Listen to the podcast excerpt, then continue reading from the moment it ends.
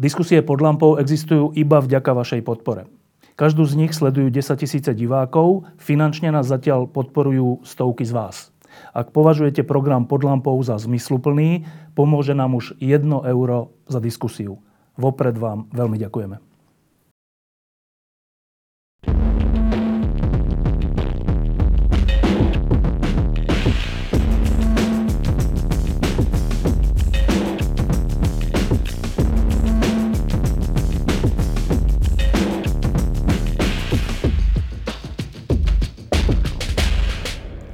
Nedávno sme si tu na Slovensku viacerí s takým údivom prečítali správu z Českej republiky tohto typu, že 23-ročný človek e, si kúpil jedno gymnázium v Česku, v Prahe, e, s tým, že postupne chce zmeniť celé české školstvo. Teda ešte raz opakujem, 23-ročný človek si kúpil gymnázium s tým, že chce zmeniť české školstvo. Tak e, to bola pre nás dosť silná provokácia na to, aby sme si tohto 23-ročného človeka pozvali pod lampu. Tak je tu s nami Ondřej Kania a ja sa teda hneď opýtam, že e, nadpis, alebo teda titulok, že 23-ročný chalan si kúpil gymnázium je veľmi taký prekvapujúci až šokujúci. To, bol, to, bola, to bola súčasť marketingu? Uh, uh, já jsem do toho titulku nezasahoval. A musím říct, že mě to teda taky jako hodně překvapilo, ale je pravda, že kdekoliv o nás vyjde článek nebo nějaký rozhovor, tak to vždycky patří k nejčtenějším článkům jako v tom týdnu. Takže myslím si ale, že to prostě zní dobře lidi na to klikají, ale je potřeba říct, že teď už mi je 24 a že jsem nebyl sám, který to koupil, protože ve firmě mám společníka Tomáše a tehdy ale, když jsme to gymnázium převzali, tak nám bylo 23. Obidvom? Ano. No, e, dostaneme sa k tomu, že čo vedie mladého človeka k tomu, aby si kupoval gymnázium, ale uh, ja som sa trocha rozprával, respektíve písal si s Tomášom Klvaňom, ktorý mi o vás niečo porozprával a on okrem iného povedal, že vieš, čo na ňom úplne zaujímavé? Jeho taký, taký príbeh vôbec, že ako odišiel od svojej mamy do Ameriky, aby sa tam niečo naučil, úplne sám, bez pomoci, bez otca. E, proste odišiel, 17 ročný, alebo neviem koľko, 15 ročný. Tak, to je hneď prvá otázka, že nie len, že tento človek kúpil ako 23-ročný gymnázium, ale ako? Koľko ročný? Odišiel do Ameriky? 17. 17 ročný sa čo? Rozhodol, že toto, toto mi tu už nič nedáva, odchádzam? Hmm. Tak? Přesně tak. V podstatě já jsem někdy už od 8. třídy jsem začal hodně sledovat na YouTube různý americký talk show s Davidem Lettermanem, Jaylenem a tak dále. A to mě nesmírně zaujalo, na tom jsem se začal učit angličtinu. A v podstatě jsem přitom začal číst hodně politické literatury. V devátý třídě už jsem to začal číst v angličtině, ale přitom jsem chodil do školy. A v té škole v podstatě se na mě dívali jako na idiota. Lebo? E, protože já jsem měl vždycky problém s autoritama za prvé a za druhé mám takovou tendenci, že dělám téměř jen věci, ve kterých vidím smysl e, dlouhodobě. To znamená, že já jsem prostě byl úplně eh, smířen s tím, že budu mít z matematiky trojku nebo čtyřku. Byl jsem úplně smířen s tím, že budu mít trojku nebo čtyřku z fyziky. A tak to i bylo? A tak to bylo. A v podstatě jsem neviděl důvod, proč bych měl jako utrácet peníze své rodiny. Já jsem z relativně chudý rodiny, protože jsem otce neměl a mám jenom mámu, která byla tehdy nezaměstnaná, teď dělá ve školní jídelně a doučování stojí nějaký peníze samozřejmě tak jsem si řekl, že prostě to nějak dochodím a... Tu základku? Tu základku a já jsem potom udělal přijímačky na střední školu bez problému.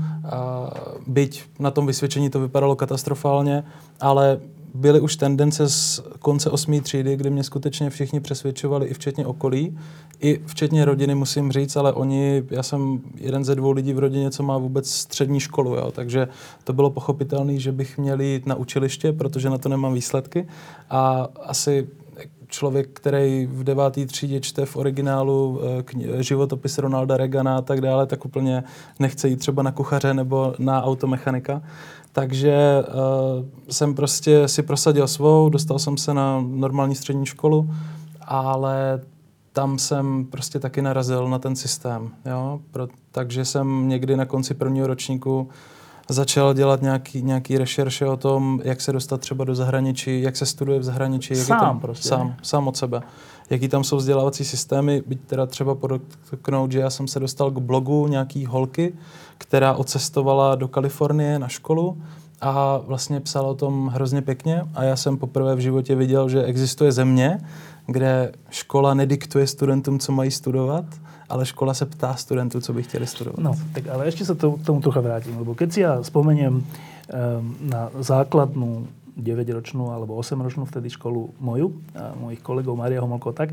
To bolo v 70 80 rokoch počas komunizmu tu tak na tej škole predstava, že nejaký chalan, ktorý dostáva trojky, štvorky, e, predstava, že on si povie, že toto je celá blbosť, tento systém a ja to skúsim nejako inak, je taká troška z iného vesmíru, lebo mm. vtedy to bolo tak, že proste systém je daný, žiadne zmeny, proste takto to je, buď sa to naučíš, alebo si, si lempl mm. a budeš naozaj na učilišti a nebudeš, nebudeš mať dobrý život, tak sa to hovorilo. Mm, alebo sa proste prekonáš a naučíš sa to. Čo je tá kvalita, čo 13-ročného chalana niekde, kde na Morave? V Brne. V Brne. Uh, doženie k tomu, že nie, nie, nie. Tento systém je proste zlý, ja si nájdem iný. To je také dosť nepredstaviteľné, že to môže mať 13-ročný chalan v sebe. Hmm. Myslím, že to je špatnou výchovou. Špatnou výchovou? no, ne, já... Uh, byly předměty, ve kterých jsem byl vždycky nejlepší ve třídě. V historii, v angličtině, tam jsem chodil prostě na krajské olympiády a tak dále, ale prostě byly předměty a já jsem to tak měl v životě. Rodina mě dala na fotbal, mě fotbal přestal bavit, tak proti jejich vůli jsem si prosadil, že ho prostě hrát nebudu. A e, takže už jsem někdy i v té osmé třídě měl prostě tendence k tomu, že bych rád, aby, e, abych mohl uplatňovat svou svobodnou vůli a to jsem si prostě uh, dokázal doma prosadit. No. To je skoro by, skoro by som povedal, že to je dobrá výchova. No ano, dejme tomu. Teďka zpětně řečeno ano, tehdy Ale jim to tak to bylo? Nedostatok výchovy? Alebo jak to nazveme? Co to bylo? Eh, já jsem v podstatě měl, vzhledem k tomu, z jaký rodinný situace jsem, eh, kdy jsem, když mi bylo 10, tak jsem se vlastně přestěhoval k prarodičům, a, takže, a tam to bylo prostě volnější, tak já jsem měl relativně velkou svobodu a už od těch deseti let a tam se to asi ve mně vzalo, že jsem skutečně eh, měl svobodu v tom, že jsem mohl odejít prakticky kdykoliv, kam jsem chtěl, s kým jsem chtěl a dělat to, co jsem chtěl. A naštěstí, byť teda nevím, jestli bych eh, někdy uplatňoval ten přístup ke svým dětem, až je někdy budu mít, ale naštěstí eh, se to asi jako vyplatilo a teď tomu vděčím, že za to, že jsem prostě člověk, který dokáže přemýšlet svobodně a jde si za svým, když to řeknu pateticky. No a ešte, ešte, ešte, sa, ešte raz k tej základnej škole, že ste hovorili, že vás nebaví la, alebo nemali ste pocit, že to má zmysel, e, matika, fyzika a podobné veci a dostávali ste z toho trojky, štvorky. Ale prečo matika, fyzika môže byť krásna? Hmm. E, čo vás na tom nebavilo? Uh, já musím říct, že já jsem už tehdy mi nedávalo logiku a já, já jsem tehdy skutečně si nemyslel, že budu někdy podnikat ve školství. Ono se to potom pěkně spojilo, ale já, mě už tehdy nedávalo logiku to, že bych, že ten vzdělávací proces vypadá v podstatě tak, že máte černou tabuli na křídy, učitel tam napíše zápis, vy si to napíšete do sešitu, pak se to musíte naučit a napsat to do testu. Pak to zapomenete a pak pořád dokola, pořád dokola s novou a novou látkou.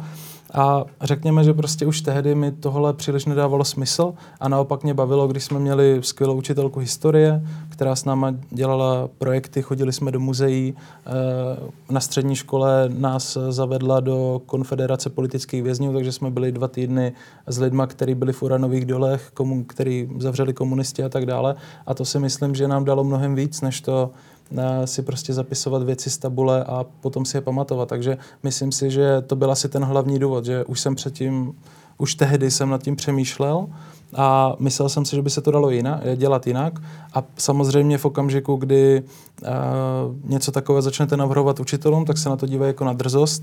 Takže jsem měl i kázeňské problémy, řekněme, protože kdo je příliš aktivní a nemá ruce za zádama, obrazně řečeno, uh, tak uh, se na něj není vnímán jako ten správný ideální žák, kterého dávají všichni za příklad tady Anička, ta se pořád hlásí, má všechny úkoly, nevyrošuje v hodině tu si vemte za příklad. Jo? Tak...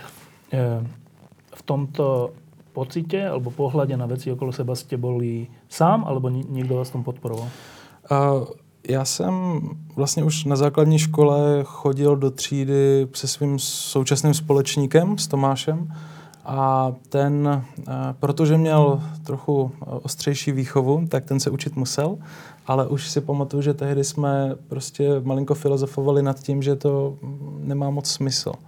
Jo, ale bylo nás tam víc, já už si to, popravdě řečeno, já už si to příliš nepamatuju, protože od té doby se, se bylo strašně moc věcí, ale myslím si, že v každé třídě, v každé zemi, v každé škole jsou lidi, kteří ten systém, pokud je skutečně špatný, tak ho spochybňují. A budou i lidi, kteří budou spochybňovat všeobecně dobrý systém. Jo? Jako myslím si, že školy nebo školský systém by v sobě měl mít tolik možností, aby pokryl lidi různých kvalit, různých talentů, různých ambicí a tak dále.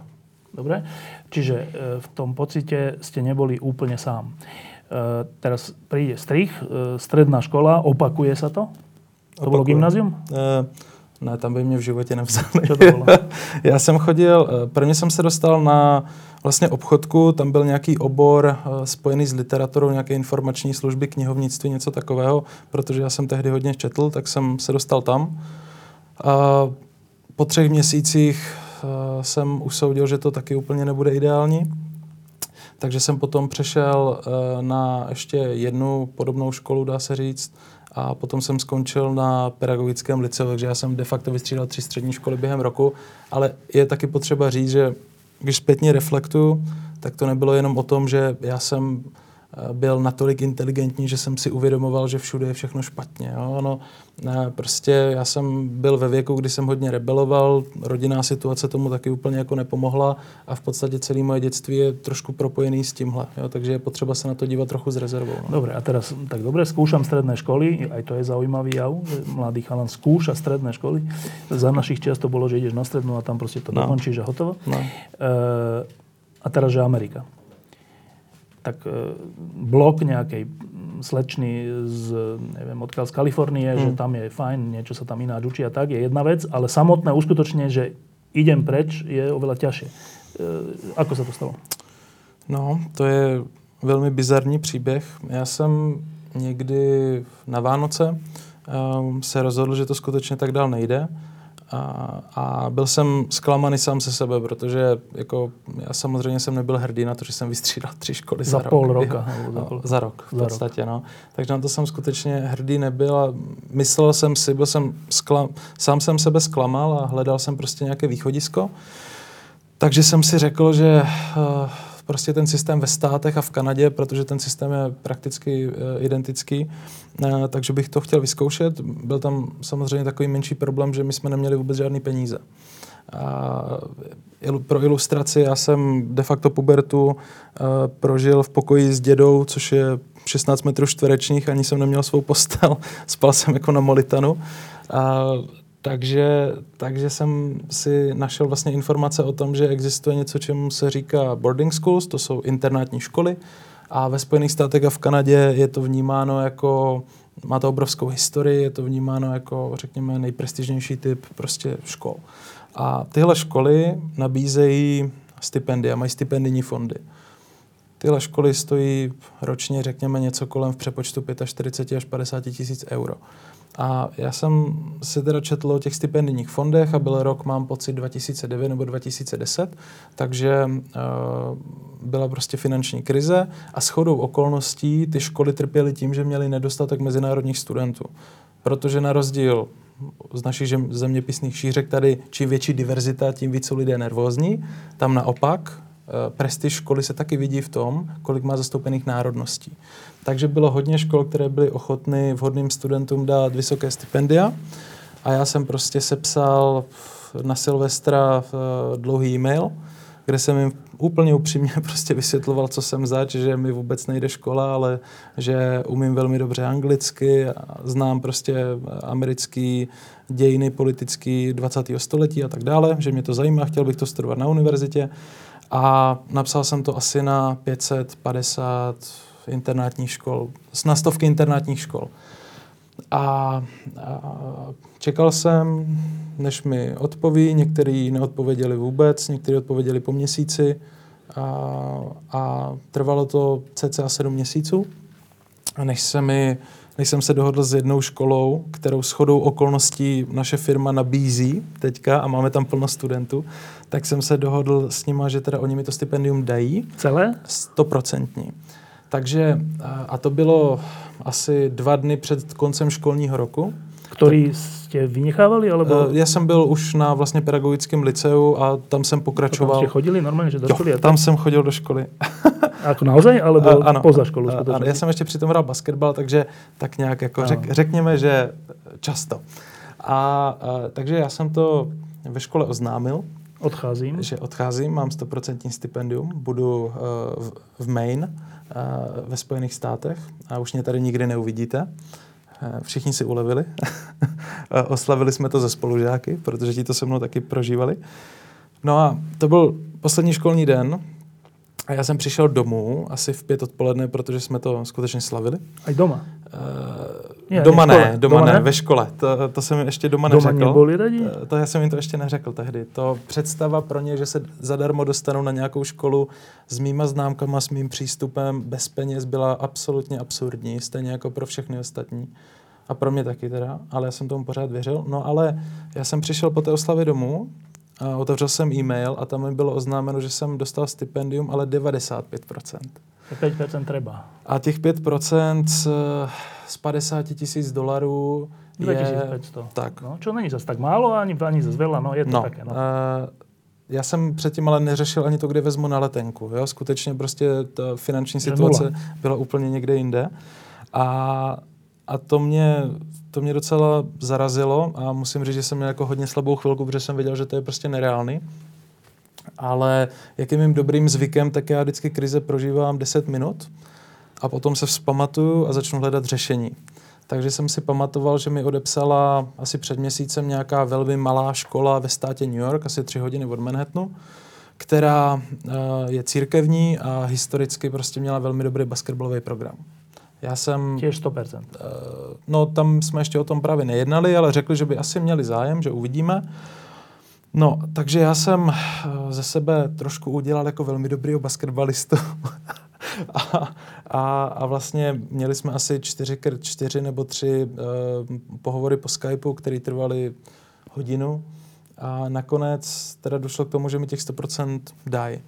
Takže to jsem oznámil doma a on tomu samozřejmě nikdo nevěřil, protože my jsme měli za těch sedm měsíců, co jsem to řešil, hodně konfliktů s tím, že já jsem jim říkal, že prostě věřím tomu, že to dopadne a že odjedu.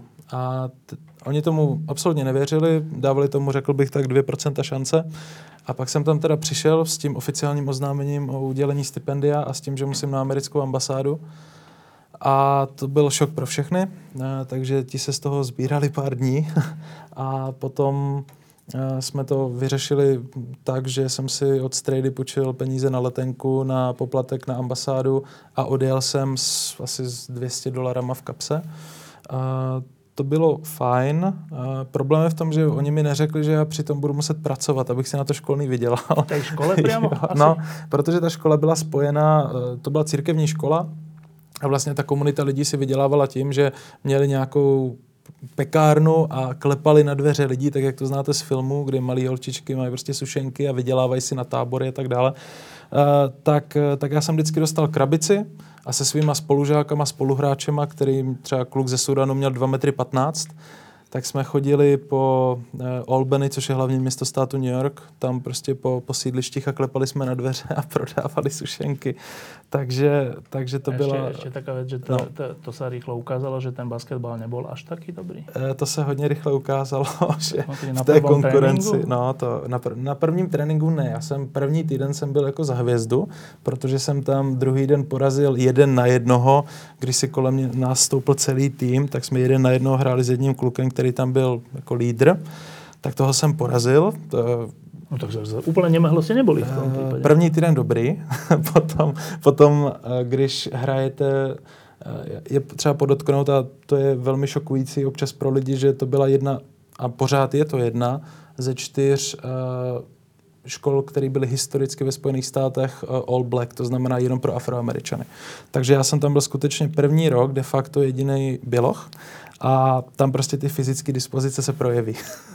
Myslím si, že v týmech, proti kterým jsme hráli, který byli z 90% jen z bílých kluků, tak tam bych asi na tom byl líp, ale prostě oni ty fyzické dispozice mají trochu jiné. No. Ale Zase na druhou stranu mě to naučilo skutečně hodně věcí, protože jsme tam měli několik předmětů, které se věnovali uh, prostě otroctví a tady těm věcem, Martinu Lutheru Kingovi, Malcolmu X a protože mě vždycky zajímala historie, vždycky jsem ji chtěl studovat, tak uh, to mě to mě jako velmi poznamenalo. Ešte jedna vec. Mm-hmm. Občas sa hovorí, že e, sú školy a školy v Amerike, niektoré kvalitnejšie, niektoré menej, ale ešte aj z tých kvalitnejších sa občas hovorí, že tie, ktoré sú zamerané na šport, na šport že okrem teda vyučovania mm. majú aj šport, americký futbal, baseball, basketbal, mm. tak keď ten športovec je dostatočne dobrý, tak vlastne na tej škole až tak nemusí mm. excelovať, ak, ak nepoviem, že nemusí na ňu chodiť, to neviem. Ale e, toto bol iný, iný druh školy, že tu sa aj naozaj učilo?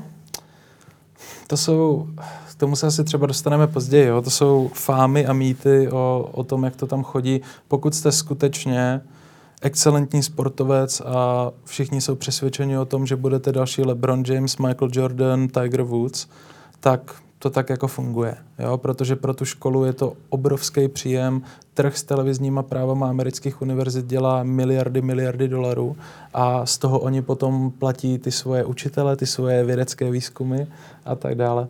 Takže eh, to jsou, řekněme, že to jsou mýty, pokud jste ale skutečně to ne jedno procento, ale jedna setina z těch nejlepších sportovců, tak to tak může být, ale to jsou ročně, myslím si, maximálně desítky lidí. No. Jedno procento je jedna setina, ale nevadí.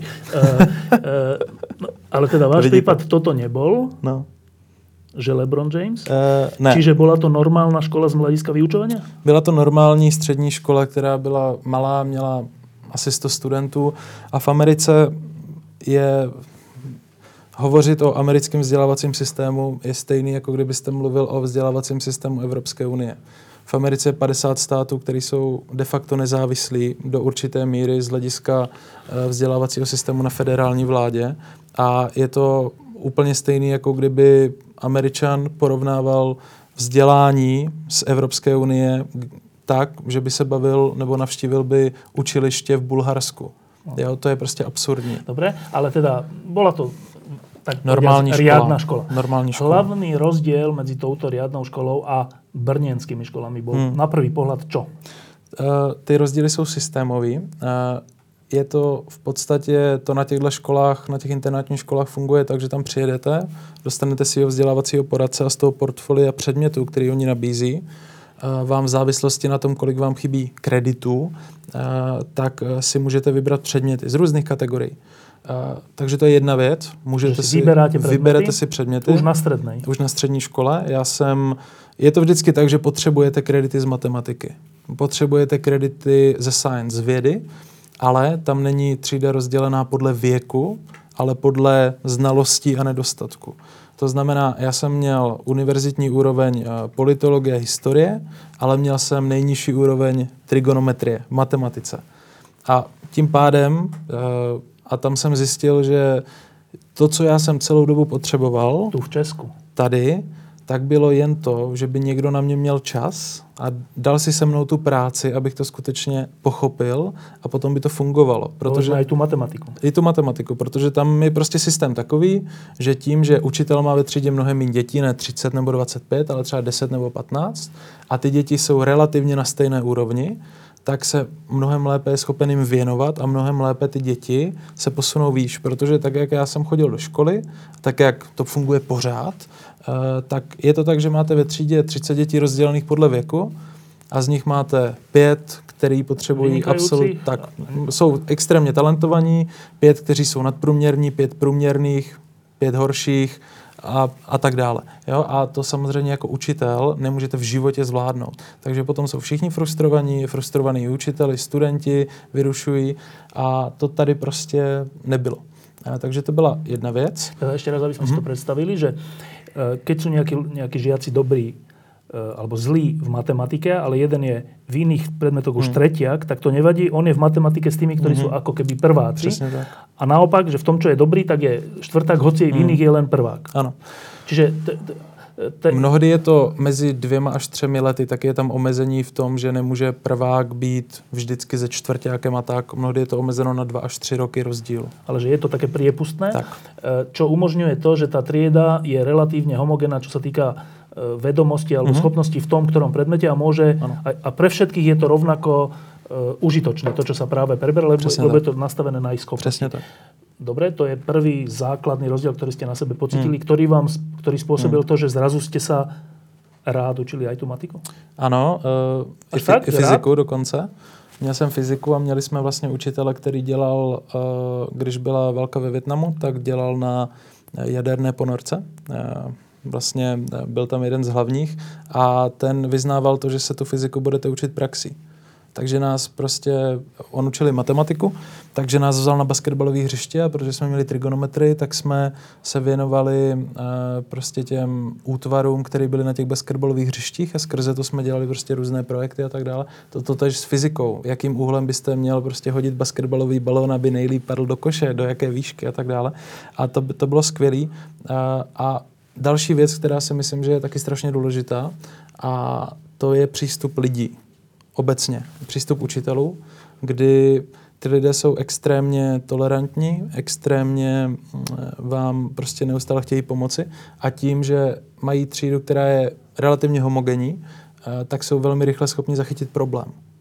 A potom jsou schopni na těch internátních školách s váma se sejít v sobotu v 7 večer a strávit s vámi tři hodiny konzultace bezplatné nad tím, abyste to všechno eh, dokázal pochopit. Eh, to, co občas lidi mají jako námitku, je to, že přece tím, že máte ve třídě lidi, kteří jsou různě dobří, tak tam probíhá nějaký socializační efekt nebo něco takového. Tak, no? V Americe je to, i v Kanadě, eh, je to prostě vymyšleno tak, že ta akademická část by skutečně měla být na míru tomu danému člověku, ale ten socializační efekt probíhá v mimoškolních aktivitách a ve sportech de facto ty sporty a ty mimoškolní aktivity jsou stejně důležité jako ta akademická část. A ne kvůli tomu, že by každá škola chtěla vychovat nejlepšího uh, sportovce dalšího Jagra nebo Jordana, ale je to kvůli tomu, že právě ty sporty mají skvělý uh, socializační efekt. No, ještě by byla námětka tu, taká evropská, nevím, či stredo, stredoeurópska alebo monarchistická, že no ale akože učiteľia tolerantní voči deťom. Veď deti potrebujú, hmm. po česky povedané, kázeň. Ano. Keď je to tak, že môžu robiť, čo chcú, tak im to v skutočnosti hmm. škodí. To je, to je prostě filozofická otázka. No. Já myslím si, že jsou dva proudy obecně v tom vzdělávacím diskurzu. Jeden proud je, řekněme, postkomunistický až azijský, řekněme. A další je západoevropský s tím ovšem, že třeba Velká Británie tak ta je blížší nám, než té Kanadě a těm Spojeným státům. Ty, ty systémy se dělí, eh, nebo rozdě, vlastně rozlišují se v tomhle. V Ázii nebo azijští studenti mají když jdou na nějakou internátní školu, třeba tam, kde jsem byl já, tak měli vždycky nejlepší výsledky v testech. Nejlepší. z angličtiny než američani. Jo, prostě oni to mají perfektně zvládnuté. Problém je v tom, že oni sociálně jsou eh, úplně eh, na jiné úrovni než my. Oni se, když komunikují, tak komunikují jedině spolu, svým jazykem a vlastně združují se prostě do komunity a jsou izolovaní od těch dalších. To znamená, eh, ta diverzita jakoby jim není úplně příjemná, to je jedna věc. Druhá věc je ta, že oni mají v sobě potlačeno jakékoliv kritické myšlení jakékoliv, protože znám člověka, který dělá dlouhodobu učitele v Japonsku na, na velmi dobré škole a tam je to v podstatě tak, že máte 40 studentů ve třídě a oni si nesmí dovolit říct ani slovo, pokud nejsou vyvoláni. Takže to je jeden takový diskurs, kterým si myslím, že třeba ten český, to české školství se po v zásazích politických v minulých letech se tam trošku jako ubírá. To znamená, chcete vyvolávat lidi, kteří budou poslušní systému a, a budou schopni přijímat úkoly. Protože to, že napíšete test na 100% není nic jiného, než to, že splníte úkol. Vy to hned zapomenete. Jo? Ale mm-hmm. teda vaša odpověď kratučká na námietku, že ak je uh, učitel partner deťom, mm. je mhm. tolerantný a tak, uh, či to deťom neškodí, lebo, lebo vlastně nemají autoritu a je to iba na nich. Vaša odpověď na to je čo? Moje odpověď na to je taková, že každý učitel musí mít autoritu. Já zase, já, je samozřejmě tohle, ten, já jsem vlastně uh, popsal jeden přístup k tomu vzdělání, druhý je opačný, ale v obou těch případech existují extrémy, existují umírněné verze. Ty umírněné verze jsou docela v pořádku. Ty extrémy jsou i na té, řekněme, liberální škále, kdy skutečně uh, učitelé dětem tykají, uh, já nevím, ne, nemusí, no? uh, tak, no? nemusí, být, nemusí být ve třídě, můžou prostě se rozhodnout, že tu třídu opustí a budou si tak, no. pobíhat. No, to už je moc, ne? Já to si myslím, že je moc, uh, určitě. A zvlášť teda u dětí, které jsou v určitém věku, kdy se formují jejich návyky a zvyklosti, což je třeba první stupeň na základní škole. Jo. A takových škol třeba v Česku vzniká hodně, což já úplně rád nejsem.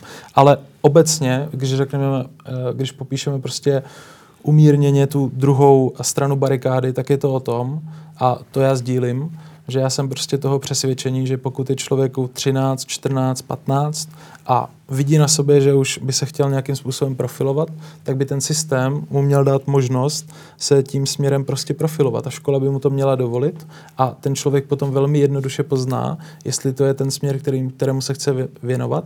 A pokud ne, tak zase si může vzít jiné předměty a tam se to bude snažit uh, najít. Takže podle mě a podle tady té představy, řekněme, americko-kanadské, je úlohou školy to, aby v ní každý student našel nějaké své zaměření, vášeň, svůj talent a ta škola by jim měla pomoct ho naplnit. No a teraz ještě se na chvilku vrátíme do té Ameriky, do té mm. školy. Uh, čiže vaše prekvapenie príjemné, čo vám pomohlo, bolo, že inak sa uh, rozdelili študenti podľa Eh, schopnosti v jednotlivých predmetoch.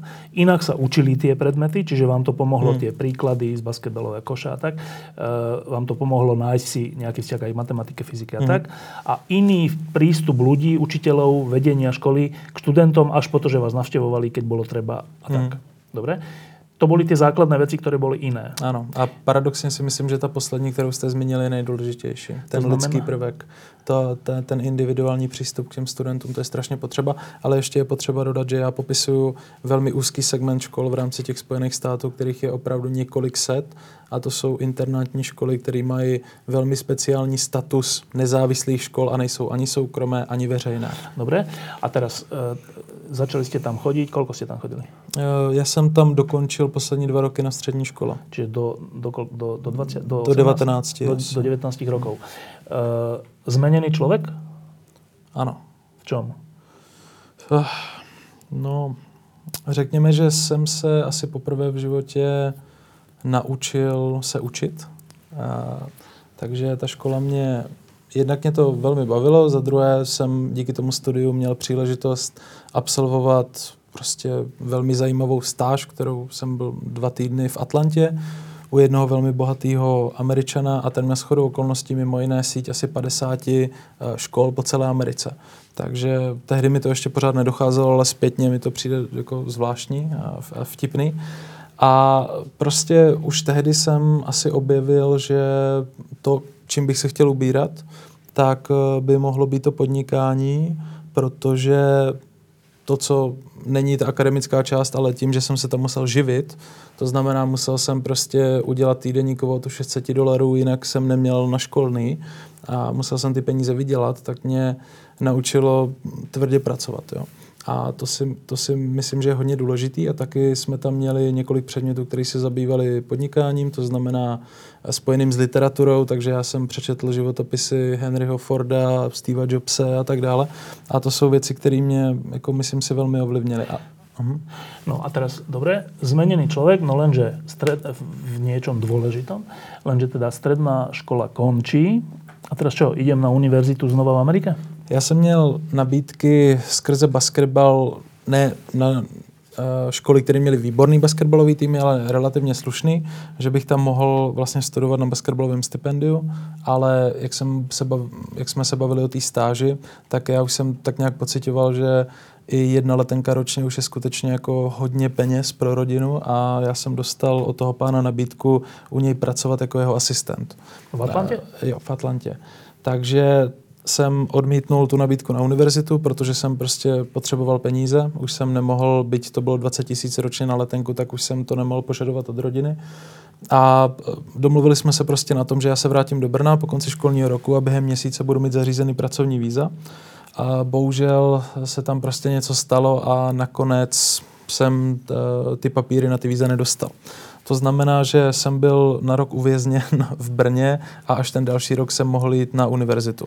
Teraz rodáci v Brně si určitě postesknou, že on nazývá Brno väzením. To je hrozné. No dobré. Hrozné to bylo ten rok v Brně?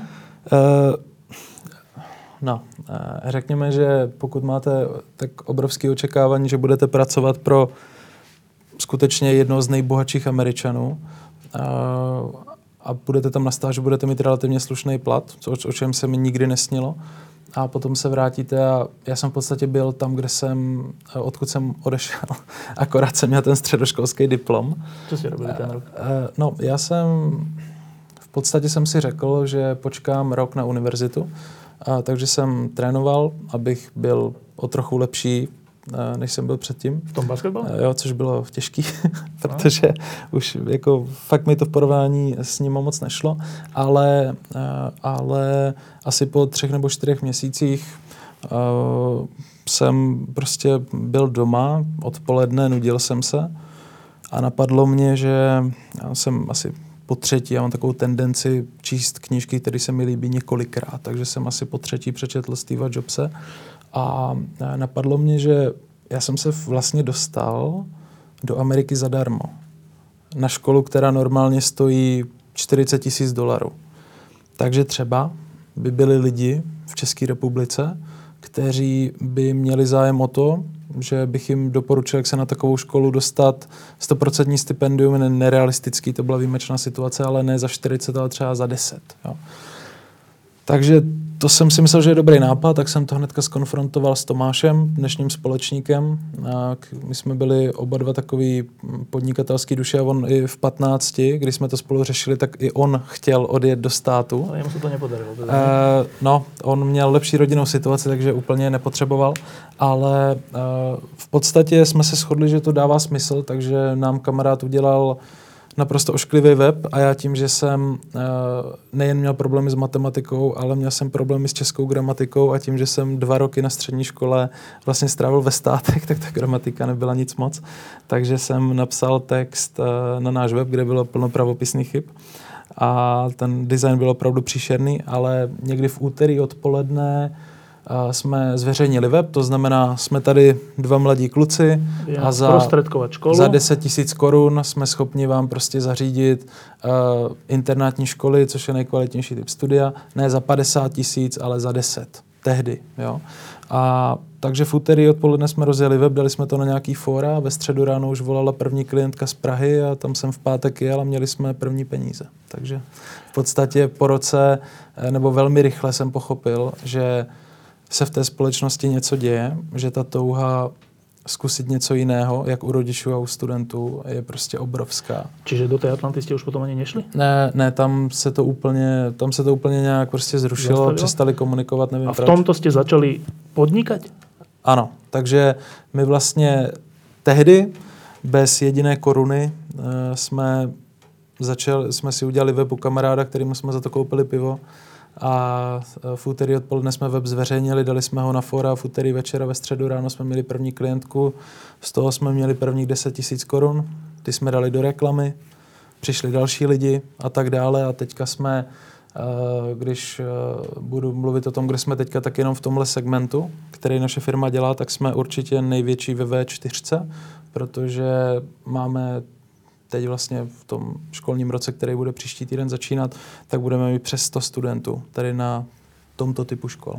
No a hovoríte, že to je len jedna časť z toho, čo vaša firma už mm. robí. Čo ešte robí? Alebo začala robiť? My první tři roky jsme vlastně eh, dělali jen tohle. Potom jsme přišli na to, že docela dobrou formou, jak oslovit víc lidí, by bylo to, kdyby jsme řekli těm našim partnerským školám, na který posíláme studenty, ať nám zaplatí za to, že tady uspořádáme veletrhy. Takže eh, vlastně na konci října, oktobra máme vždycky Letos to bude poprvé v Praze, Bratislavě, Budapešti a ve Varšavě, takže nám přijede přes 50 uh, eh, z opravdu jako nejlepších internátních škol, které jsou v Severní Americe a bude se tady prostě prezentovat, prezentovat jako rodinám. To jsme měli i loni, akorát bez té Varšavy a předtím jsme to udělali uh, jenom v Praze. A takže tohle je jakoby jeden segment toho, co my děláme, eh, který se týká toho zahraničního studia. A loni jsme si řekli, že ta, ta, ta doba se hodně změnila, finanční krize už není, takže ty školy vám nesleví z 50 na 10 tisíc dolarů. Oni už teďka stojí 60 tisíc a sleví vám tak na 15, 17 a výš. Takže by bylo fajn tím, že my na ty školy jezdíme, máme tam desítky, už jsme tam měli stovky a máme tam stovky studentů, víme, jak oni pracují, tak eh, a protože jsme ty vzdělávací systémy a principy studovali, tak by bylo fajn si pořídit školu v Praze nebo v Česku, která, kterou bychom nabízeli za absolutní zlomek té ceny, ale kde bychom dokázali aplikovat to know-how, který máme od tých škôl. Mm-hmm.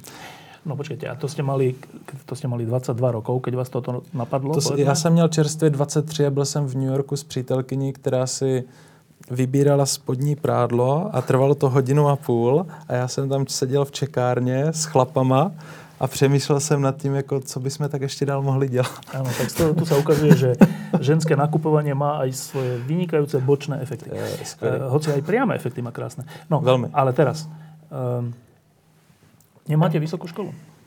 My sme, my sme eh, zase vyrastli v takom systéme, kde sa že musíš mať vysokú školu, keď chceš niečo dosiahnuť. Hmm. A dodnes, špeci, špeciálne na Slovensku, neviem ako vy v Česku, ale my tu máme takú troška chorobu, že každé krajské mesto a možno aj okresné chce mať svoju vysokú školu hmm a štát to umožňuje, lebo tam má svojich klientov, teraz hmm myslím politických a tak. E, všetci majú nakoniec všelijaké vysoké školy, nikto nič nevie. Tie hmm. vysoké školy sú strašne nízkej úrovne.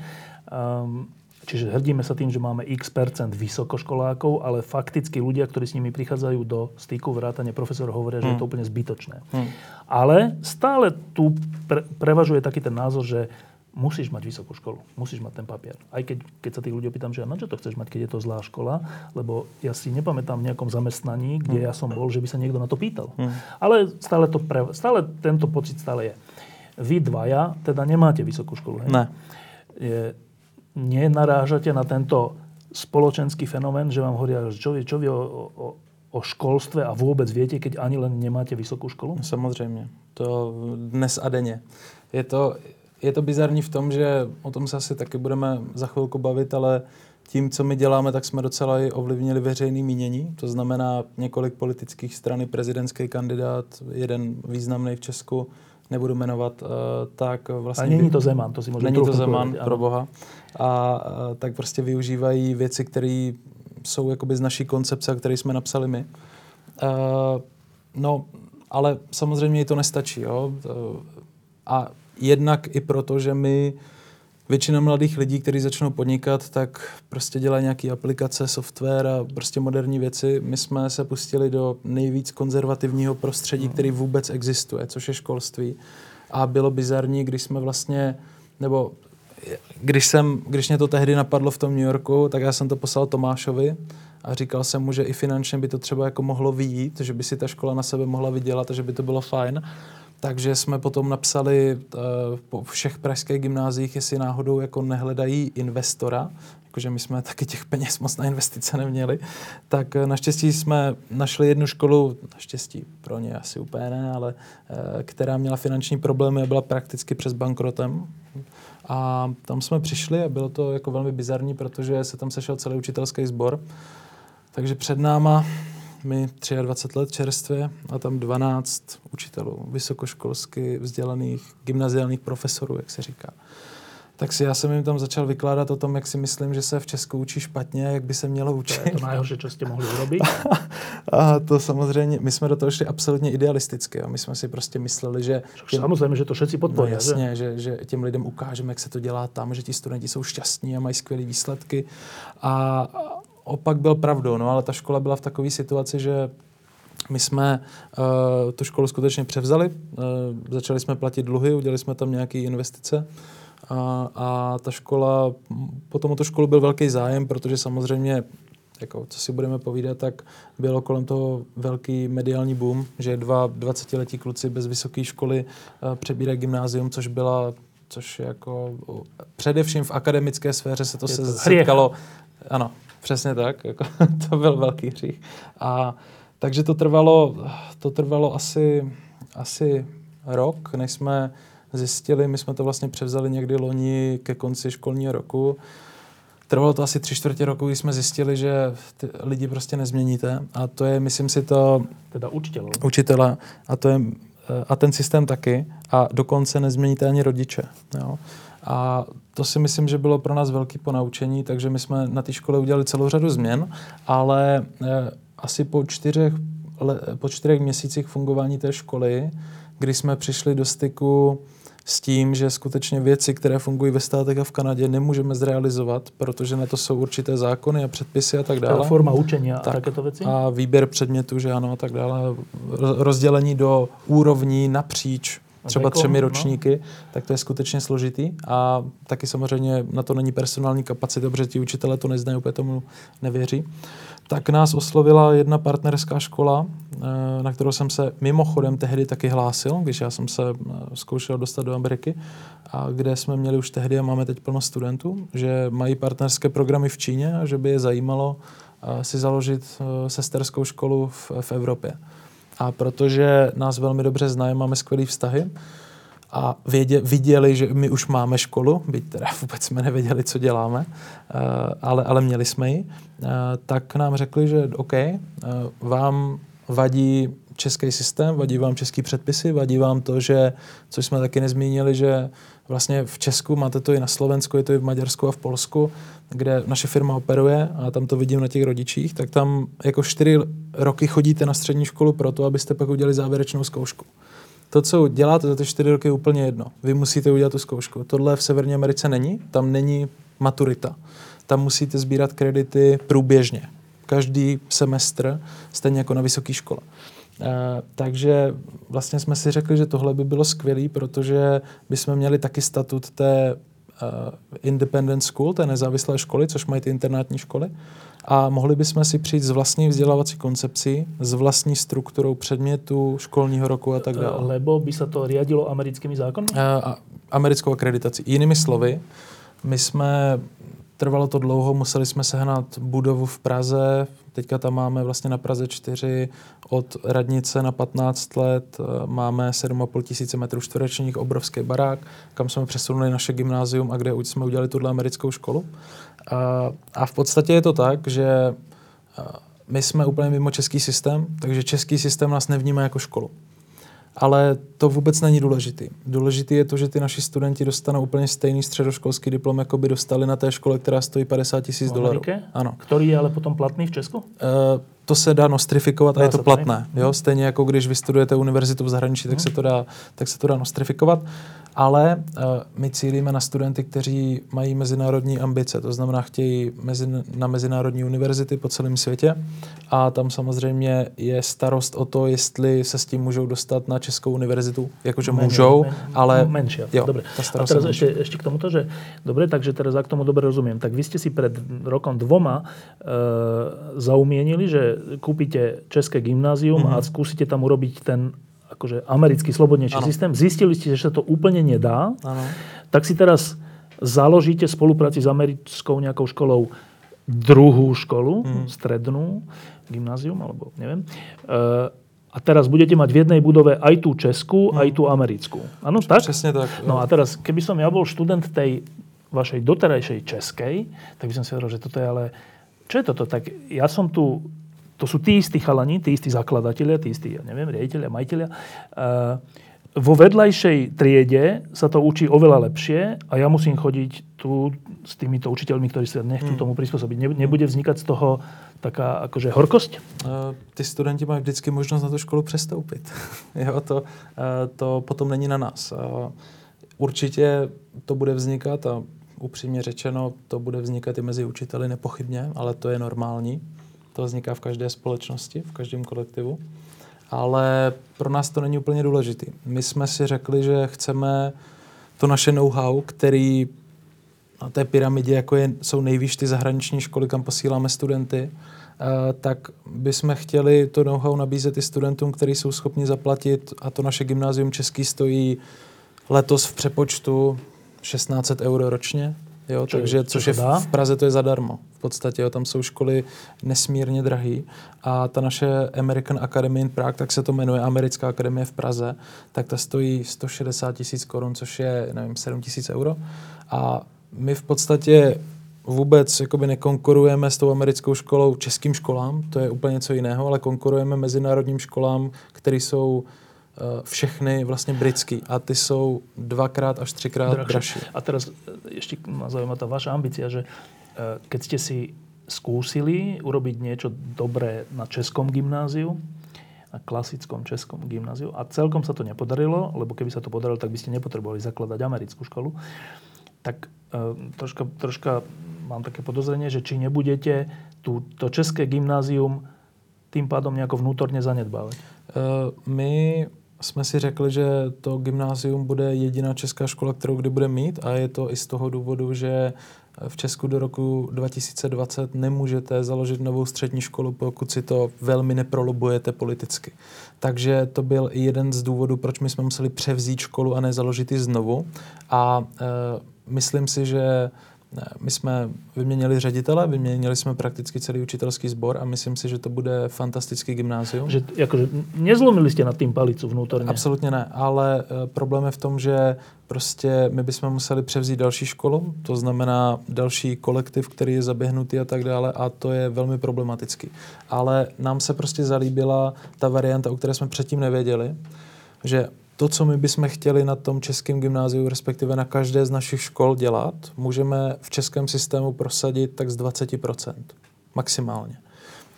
A to je v pořádku. Budeme progresivnější a modernější než většina škol v Česku, to je fajn, ale já rád dělám věci naplno, jak je patrný z mého životního příběhu.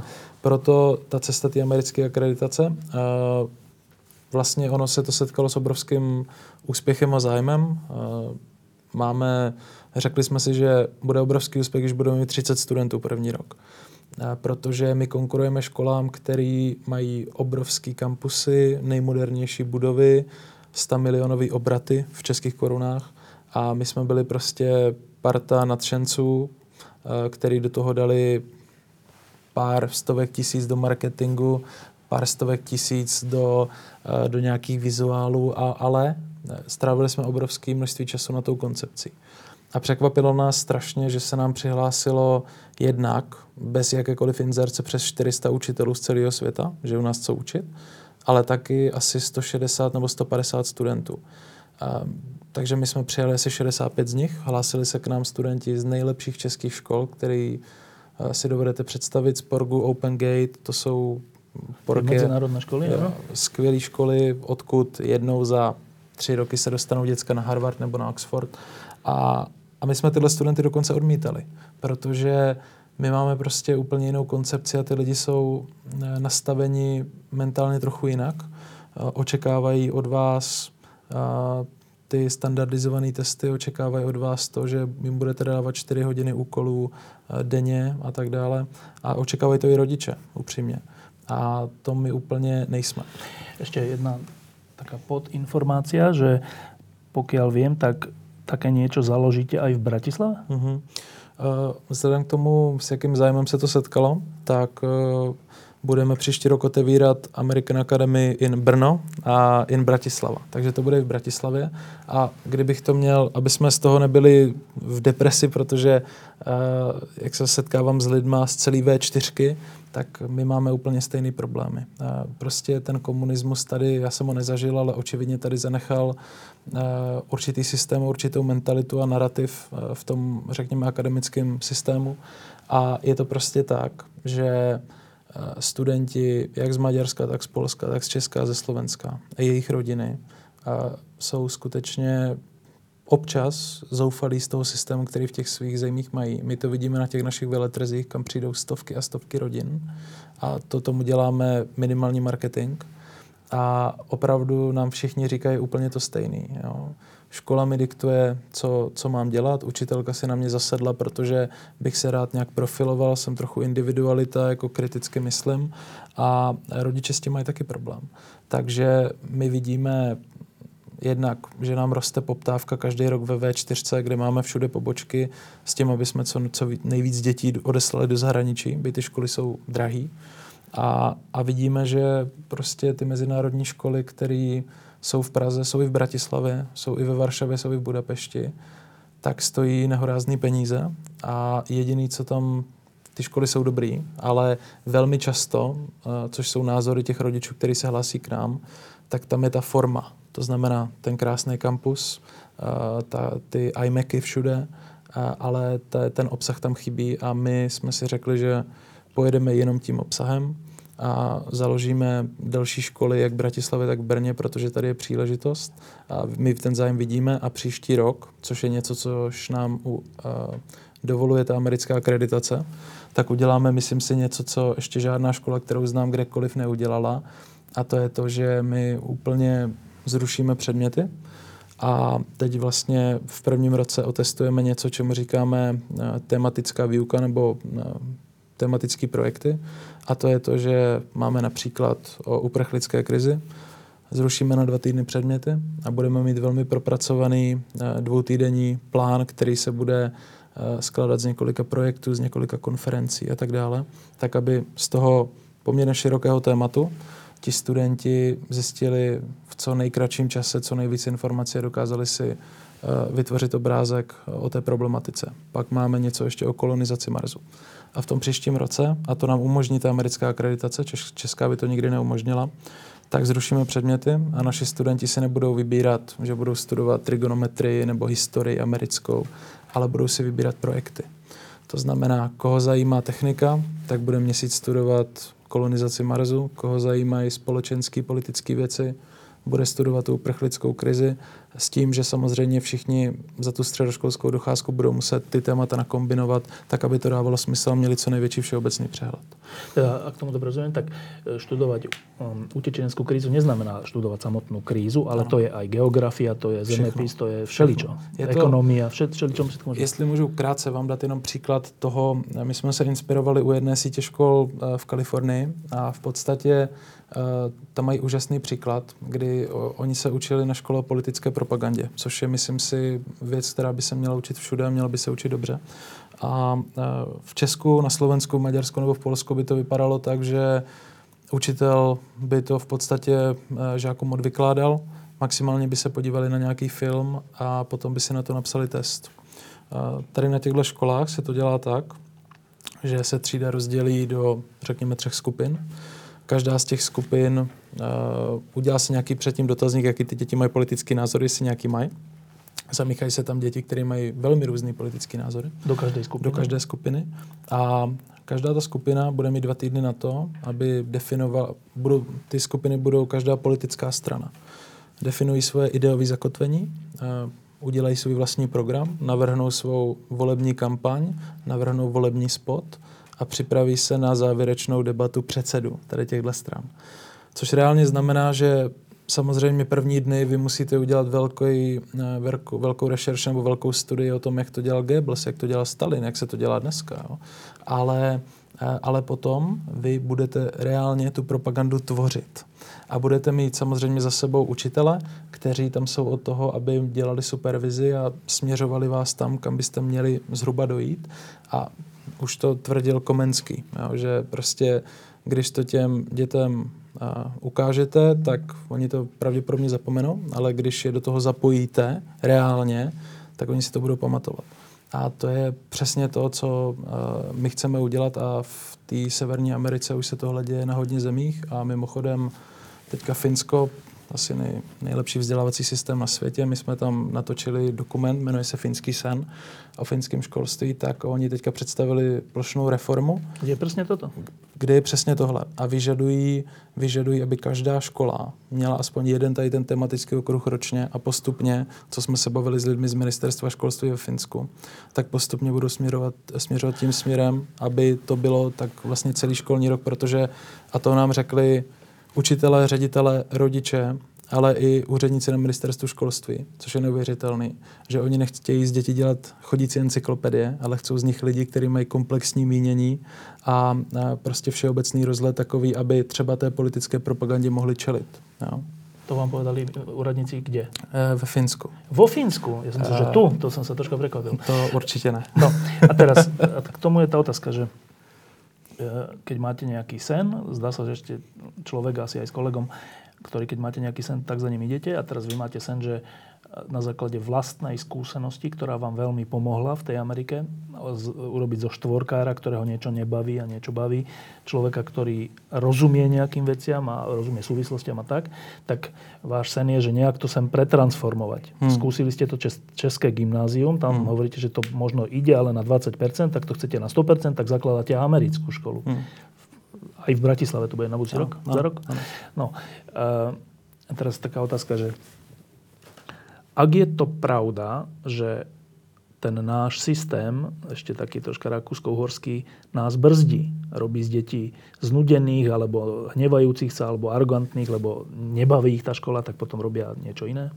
Sú možno aj násilní kvôli tomu, alebo všeličo. Eh, ak je toto pravda, a ak je pravda, že existuje spôsob, ktorý je pre deti, aj pre učiteľov, aj pre rodičov o mnoho lepší, čo je vaša skúsenosť. Aj skúsenosť asi vo Fínsku, aj skúsenosť všelikde. E, čo je ten zázrak, ale v negatívnom zmysle, že napriek tomuto tu nechceme tu v Strednej Európe. My to proste nechceme. Aj tu na Slovensku sú ľudia, ktorí o tomto hmm. veľmi uvažujú. My, aj tu viackrát sme podľa mňa hovorili, Vlado Burian, Dano Butora hmm. a ďalší, ktorí presne toto riešia. Ale pre mňa je vždy až také zaujímavé, že veď keď sa niečo ako ľudia dozvieme, že toto je lepšie, toto je lepší nápoj, no tak budem si kupovať ten lepší nápoj. Hmm. Ak sa dozvieme, že toto je lepšie školstvo, prečo sa tomu bránime?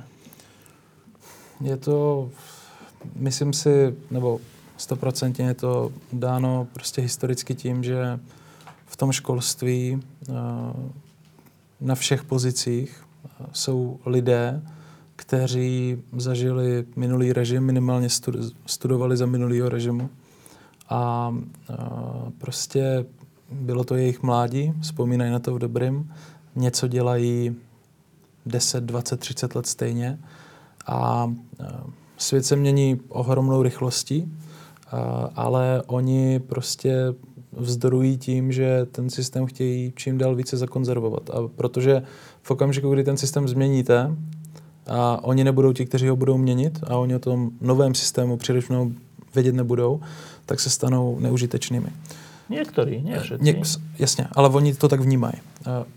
To je první věc. Druhá věc je ta, že já jsem taky tak trochu v politice, takže o tom něco málo vím, a že politická reprezentace samozřejmě teď řeknu kliše, přemýšlí ne na čtyři roky dopředu, ale vždycky prostě před volbama a potom jim je to v podstatě jedno. Ale jde skutečně o to, že naprostá většina těch lidí, a to tež ty lidi z té akademické sféry, nemají zkušenosti ze zahraničí, to znamená, nemají všeobecný přehled. A to, s čím se setkávám, je, což je naprosto fundamentální věc, ale je to obrovská chyba, má strašné důsledky, je to, že většina těch lidí ani neumí anglicky. To znamená, vy je můžete poslat někam, aby se podívali, jak se to dělá ve Finsku, nebo ve státech, nebo v Kanadě, ale ono to bude v podstatě k ničemu. Takže eh, je tady prostě rezistence toho systému, jako bývá vždycky. Vždycky, když chcete zbořit systém, tak ta rezistence je a je poměrně agresivní, ale řeknu vám to na našem příkladu. My jsme de facto před čtyřma a půl rokama založili bez koruny eh, prostě bezvýznamnou firmu. Za tu dobu jsme poslali na skutečně skvělé školy stovky studentů. Máme studenty, kteří tady byli úplně zoufalí a, vlastně měli trojky, nechali sportu, ve kterých byli dobří, pak se dostali tam a tam je to začalo bavit. Začali znovu dělat ty sporty. Teďka mají třeba sportovní akademická stipendia na Yale, na Harvard, na Stanford a tak dále. A, a postupně jsme začali komunikovat to, co ti naši studenti prožívají, jak se tam k ním chovají. Mě osobně začali zvát učitelé, ředitelé po celé republice na konference, kde už asi rok a půl prostě tohle vykládám. Pak jsme založili ty naše školy, což taky zaujalo plno lidí. Takže my reálně, a samozřejmě to zaujalo plno politiku, takže my reálně dva tehdy 19-letý kluci založili něco, co máme vlastně, ovlivňujeme reálně napřímo stovky a stovky studentů každý rok, a jejich rodiče, ale taky veřejnost a i politické strany, protože, jak jsem říkal, dvě parlamentní strany de facto naše návrhy, naše koncepci budou mít v programu to tež prezidentský kandidát. A my teďka máme vlastně ve firmě 50 lidí, už to jako není malý podnikání. A já vždycky pateticky říkám, já mám oblíbený film Schindlerův seznam, jste určitě viděl, a tam vlastně Oskaru Schindlerovi potom dají prsten nebo řeknou mu, že člověk, co zachrání jeden život, zachrání celý svět. A my jsme, máme takový interní moto, že my věříme tomu, že když změníte jeden život, tak můžete změnit celý svět. A věříme tomu, že prostě, když budeme o těch našich zkušenostech mluvit, když budeme dělat věci, které jsou neortodoxní a občas se nám lidi vysmívají, že nemáme na to vzdělání, vůbec nevíme, co děláme, tak se to prostě někam posune a ono, jako ten diskurs v Česku je skutečně takový, že se to někam posouvá, protože čím dál víc lidí zakládá soukromé školy, nejsou to podnikatelé, ale jsou to lidi, kteří třeba učili, ředitele, ale i rodiče, kteří si vezmou to finanční riziko, že chtějí prostě založit prostředí, kam by chtěli umístit svoje děti. Jo? A myslím si, že se to mění, ale bude to změna, která půjde od spodu a bude to trvat ještě relativně dost dlouho. Ještě jeden taký, jedno tak, jedný dáta, že keď jsme tu nedávno hovorili o školstve, tak práve zmienení ľudia mi tu povedali, že my v tých dátach sa strašne prepadávame, špeciálne na Slovensku, e, študenti, teda žiaci a mm-hmm. stredoškoláci, v rôznych tých rebríčkoch, že Jasne. úplne sa prepadávame až na posledné miesta. Ano. A, teraz, a to je tá, znova tá otázka, že tak vidíme to, už to není také, že niekto si myslí, a čo, 23 ročný, čo on vie, mm. ale už sú to dáta, že mm. sa proste prepadávame. A napriek tomu, voľby čo voľby, e, diskusie čo diskusie, rok čo rok, nevygeneruje to tú tú nejakú strašnú potrebu, ktorú by som prirovnal, keď padol komunizmus, tak bola strašná potreba zmeniť túto ekonomiku z mm. centrálne plánovanej na nejakú mm. normálnejšiu. Mm. A všetci sme to, všetci, tak dobre, komunisti to nemali radi, ale v zásade to bolo zdieľaná vec, že to nejakým spôsobom to musíme robiť. Čo sa týka školstva, napriek týmto už preukázateľným alarmujúcim faktom, nič. Nič. Uh, nejde mi to do hlavy, že čo nám je jedno, naše deti? Mm. To je, je, to, je to skutečně složitý. Já si myslím, že další faktor, který jsem nezmínil, tak je to, že existují určitý zájmové skupiny, v České republice například, já tomu říkám promyslová lobby, která v podstatě, a politické strany to hodně přejímají, protože samozřejmě ty firmy jim platí kampaně a děje se to, že teď se volá po omezení gymnázií, o po eliminaci určitého počtu gymnázií a, a zavedení vlastně nebo vytvoření nových učilišť, protože ano, průmysl... Máme, do výroby. Ano, do, do výroby. výroby. A to si myslím, že eh, bez ohledu na to, jak se kdo propadá v těch PISA testech, v těch srovnávacích, tak si myslím, že tohle je úplně jako největší nebezpečí. Eh, protože já si myslím, že nebezpečí taky je to, aby jsme chtěli být ve srovnávacích testech co nejvýš. Jo? To zase se potom při, eh, přiblížíme té Ázii, která sice v těch testech dopadá úplně nejlíp, eh, ale kde vznikají největší technologické inovace, že jo? kdo má nejvíc držitelů Nobelových cen a tak dále, Spojené státy, není, no. Německo a tak dále. Takže jako já bych se toho jednoho extrému bych se bál, ale tohohle bych se bál asi ještě víc, protože to, jestli, jestli skutečně uh, nikdo neví, jak se má správně učit, nikdo neví, co to je to správně v tom školství. Ale to, co nám prostě ukazuje asi ten současný svět, je to, že nejlíp ekonomicky a co se týče inovací a tak dále, jsou na tom země, který mají ve středobodu studenta a chtějí vyzvihnout jeho kreativitu, a jeho talent. Jo? A to je strašně důležitý, protože uh, tím, že tohle budete dělat, tak potom budou vznikat, bude vznikat velká přidaná hodnota, budou vznikat technologické firmy a tak dále a tak dále. Uh, to je prostě koloběh. Izrael je úžasný příklad tady toho. A, ale máte tady prostě skupinu lidí, která chce školy, na kterých se tohle může stát, protože to jsou vždycky ty všeobecné školy. Uh, tak máte prostě skupinu lidí, která ty všeobecné školy chce eliminovat. A to si myslím, že je největší nebezpečí. No, ešte keď sme tu o tom hovorili, tak taká malá nádej vznikala u tých ľudí, ktorí sa zaoberajú školstvom v tomto, že že dobre, že sú úradníci, ktorí, sú zotrv, ktorí teda pracujú na zotrvačnosti a sú strašne konzervatívni. Školstvo je proste taká, hmm. taký titanik, ktorý sa strašne ťažko mení, to všetci hovoria. Ale že tak trocha to môžu zmeniť rodičia, hovoria. A to tým, že keď rodič vidí, že jeho v niečom talentované a v niečom zase netalentované dieťa je posudzované iba podľa toho netalentovaného a tým pádom sa mu zničí hmm. ako keby profesná budúcnosť. Takže rodičia zo strednej triedy, ktoré tu už 27 rokov budujeme, neviem, či celkom úspešne, ale dobre, že si povedia, že nie, nie, nie, že toto nebudete robiť môjmu dieťaťu, že kvôli tomu, že v tomto je zlý, tak bude vlastne vo všetkom zlý a že si tú zmenu k individuálnemu prístupu rodičia proste vyvzdorujú. Hmm. Lenže hovoria mi to už pár rokov a nedieje sa to. Já, já mám takový dva scénáře, který si myslím, že budou následovat. Jeden je hodně idealistický a jeden je realistický, bohužel. Ten realistický scénář, a to budu trošku uh, depresivní teďka, uh, je ten, že se tady stane to, co se stalo ve Spojených státech. Spojené státy de facto, uh, tam státní školy jsou úplně ty nejhorší. Tady historicky strašně moc studentů jezdilo na výměný pobyty na státní školy, které jsou opravdu v katastrofálním stavu a potom je tady ten narrativ, že americké školství je špatný, což je nesmysl. A uh, v podstatě tam se stalo to, že to školství je do velké míry zprivatizováno. To znamená, že drahé soukromé školy jsou skutečně ty nejlepší prakticky bez výjimky. A to se obávám, že pokud my budeme, v České republice teďka budu mluvit, eh, pokud budeme dělat tu eh, revoluci ze zdola, to znamená, čím dál víc lidí bude zakládat soukromé školy, takže víc studentů bude chodit do soukromých, ty státní budou prázdný, potom se státní a ministerstvo se nad tím bude muset zamyslet. Chvilku budou represivně rušit ty soukromé školy, ale pak jim dojde, že musí nastat nějaká změna.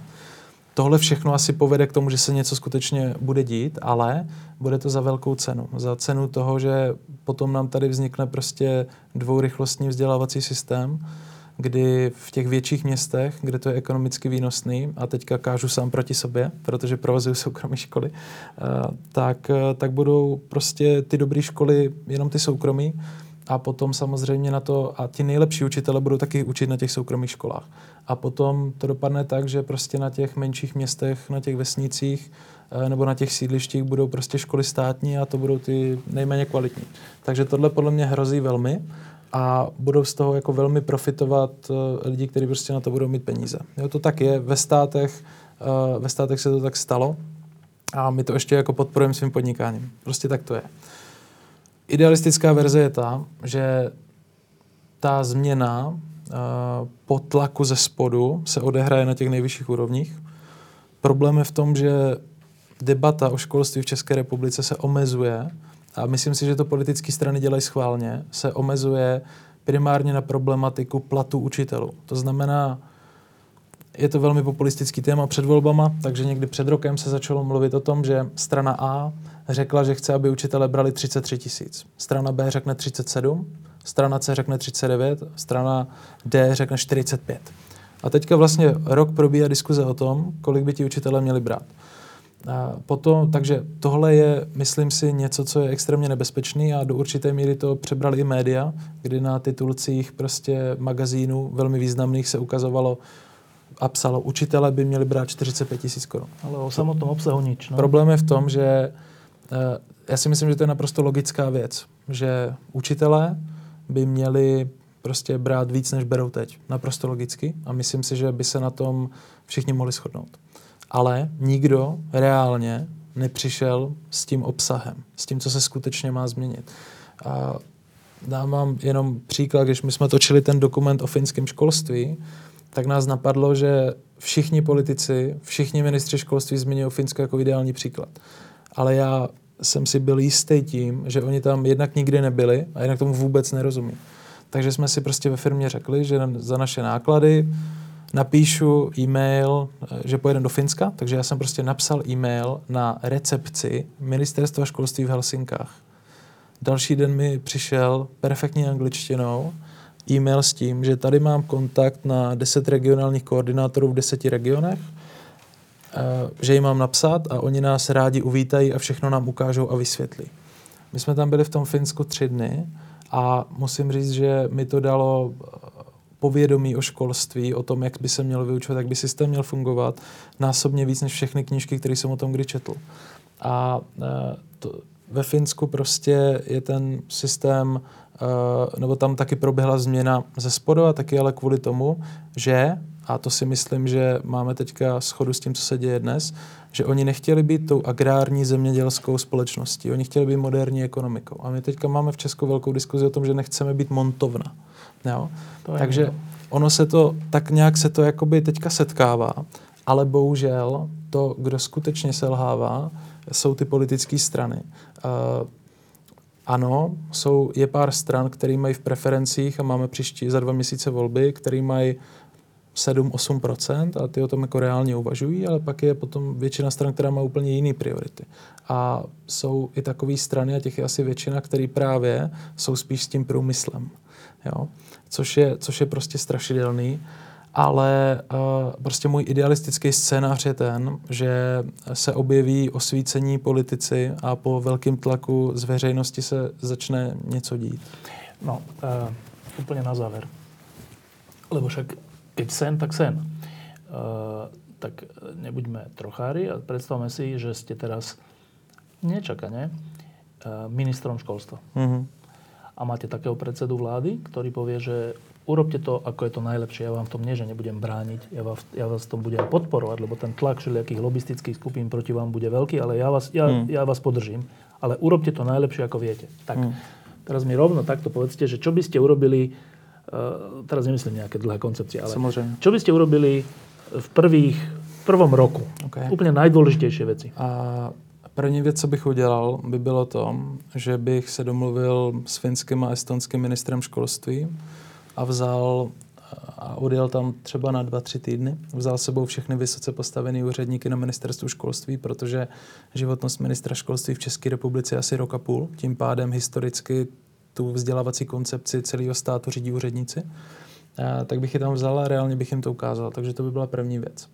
Druhá věc, kterou bych udělal, by bylo to, že bych těm učitelům přidal na těch 40 tisíc měsíčně. Ať, ať ministr financí prostě na, vydá eh, dluhopisy určený pro vzdělávací reformu. A další věc, kterou bych udělal, by bylo to, že bych zrušil uh, školní inspekci. To udělali ve Finsku. Uh, nesmírně se jim to vyplatilo, protože školní inspekce je represivní orgán, který vlastně nedělá nic jiného, než uh, že chodí do škol, je tam vždycky třeba tři dny, a potom píše 10-20 stránkovou zprávu o tom, jak ta škola dodržuje nebo nedodržuje uh, prostě zákony a předpisy a tak dále. Takže to bych udělal. Uh, tu školní inspekci bych nahradil vzdělávacími koordinátory.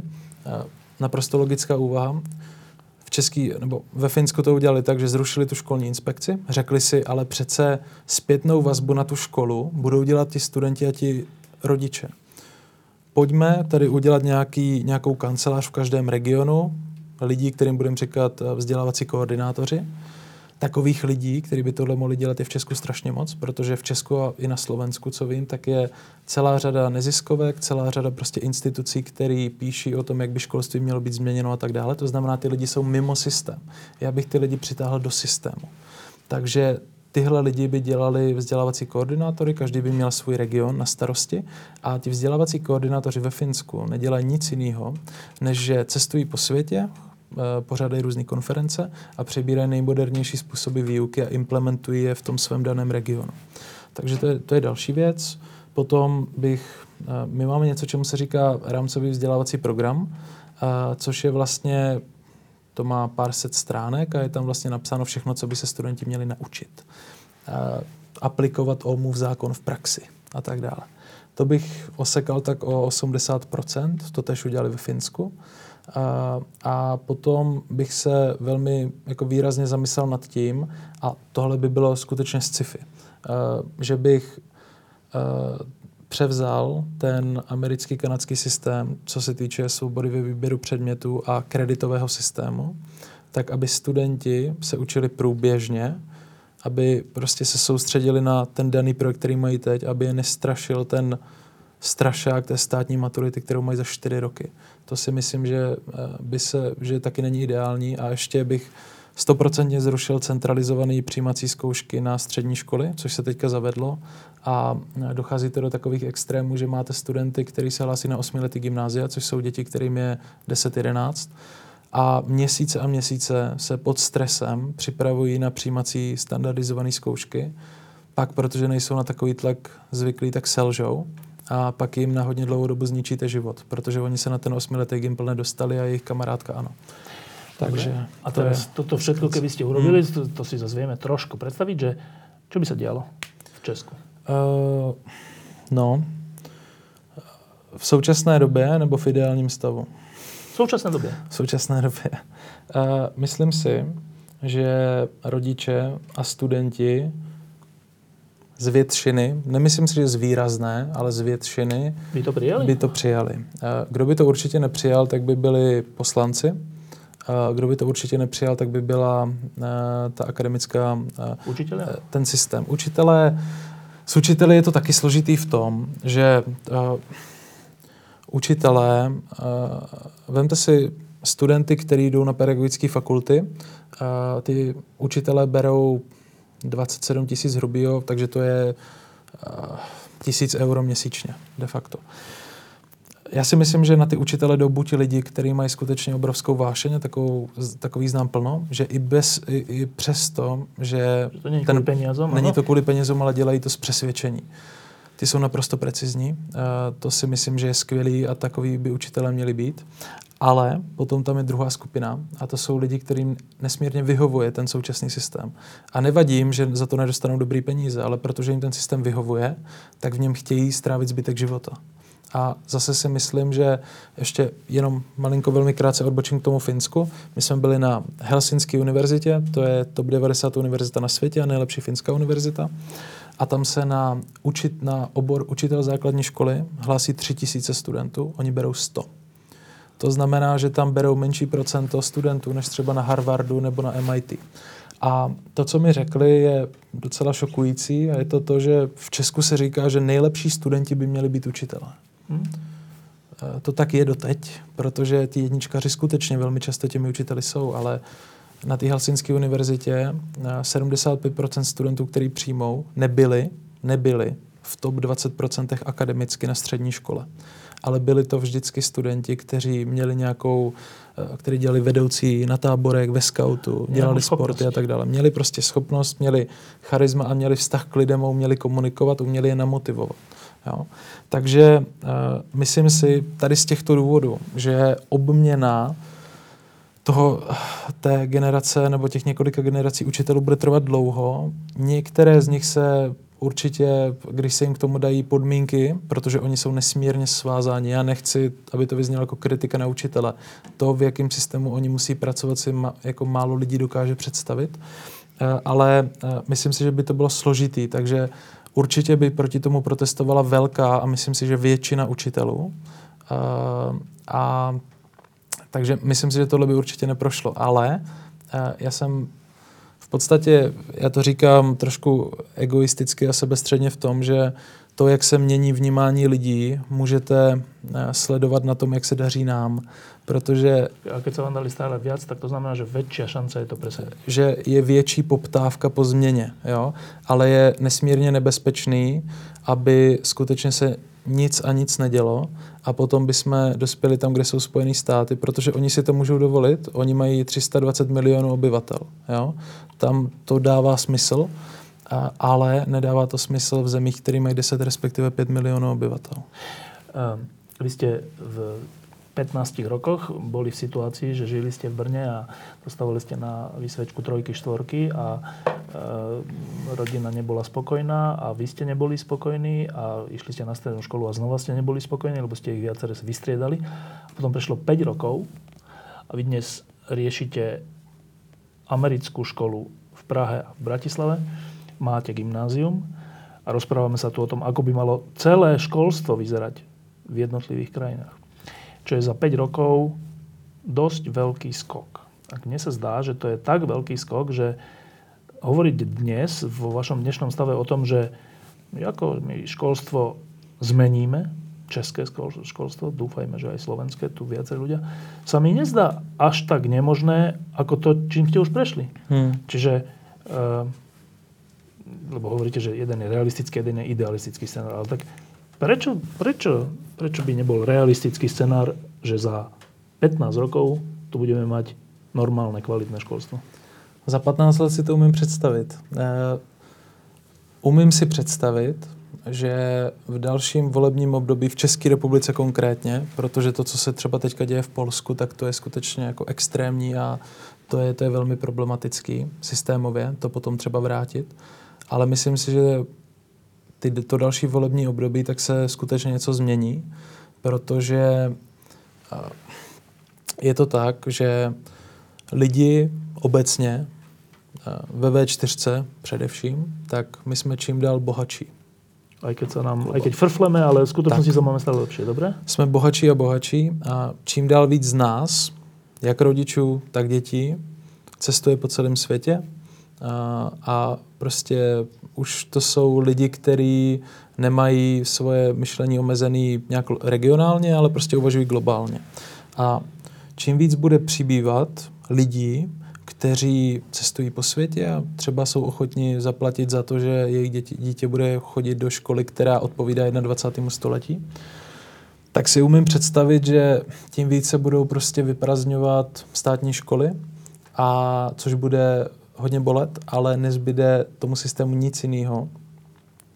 Systémem myšleno politiky a ministerstvo školství a tak dále, než něco změnit. A můžu vám říct jako člověk, který posílá jak Maďary, Poláky, Slováky, tak Čechy eh, do světa a, a, a baví se s nima, že ten problém a ta situace je úplně stejná ve všech zemích V4. A my máme velmi podobnou historii a jde prostě vidět, že eh, žádná tady z těch zemí se po té revoluci na tohle nezaměřila. Jo. Proč jste povedali, že v Polsku to asi nebude možné? Uh, v Polsku Eh, já jsem byl před dvěma týdnama eh, ve Varšavě a tam jsme se o tom právě bavili s pár lidma a v podstatě polská konzervativní vláda teď udělala to, což si myslím, že je sen všech těch průmyslníků, že zrušila koncept gymnázií a gymnázia v polském systému byl de facto druhý stupeň základní školy a vše, pro, řekněme, trošku lepší studenty asi a studovalo to milion, milion lidí. A teď reálně to bude znamenat to, že v Polsku bude 8 let základní školy a vy si v 8. třídě jako student musíte vybrat, na jakou školu půjdete. Tady to není tak, jak v Severní Americe, že máte všechny školy všeobecné, a které nabízí obrovské portfolio předmětů různého zaměření, ale vy si musíte vybrat už tu školu. Jestli budete kadeřnice, automechanik, jestli budete chtít dělat účetní. A myslím si, že chtít v našich zemích po 15 letých dětech, aby se takhle rozhodli v 9. třídě, je strašný. Ale chtít to po dětech, kterým je 13 a 14, tak to je taky katastrofa. A, a ale eh, je tam prostě taková politická vůle a ta strana jejich je v takové pozici, že si myslím, že dlouho nebude možný tohle změnit, ale zase na druhou stranu prostě můžu říct, že eh, ten zájem, my jsme teďka v Polsku prvním rokem, a ten zájem prostě polských rodičů o to, aby poslali svoje děti kamkoliv jinam, je obrovský. Takže tam taky dlouhodobě jim nezbyde nic jiného, když se jim ty školy budou vylidňovat, než že ten systém prostě taky přizpůsobí uh, té moderní době. No, no uh, o veľa z týchto vecí rozhoduje nie, nie, niečo, čo sa tak škaredo nazýva, že politická vôľa a v takom už konkrétnom prevedení je to ministerstvo školstva. Viete, čím sa posledné týždne zaoberá Slovenské ministerstvo školstva? Ne.